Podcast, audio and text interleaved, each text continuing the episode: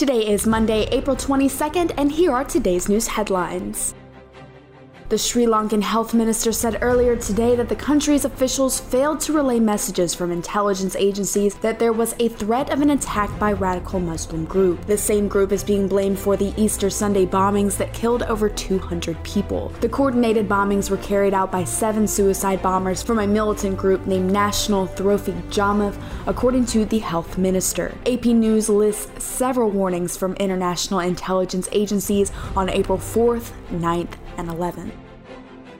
The owners of Regency Mall are planning to add residential and other non-retail uses to the property, as well as open up part of the mall to create an outdoor plaza. Owners, the Rebke Company and Thalheimer Realty Partners, have submitted a request to Henrico County to have the 36-acre property rezoned to an urban mixed-use district, which would allow residential, office, educational, cultural, and other uses, according to the Richmond Times-Dispatch.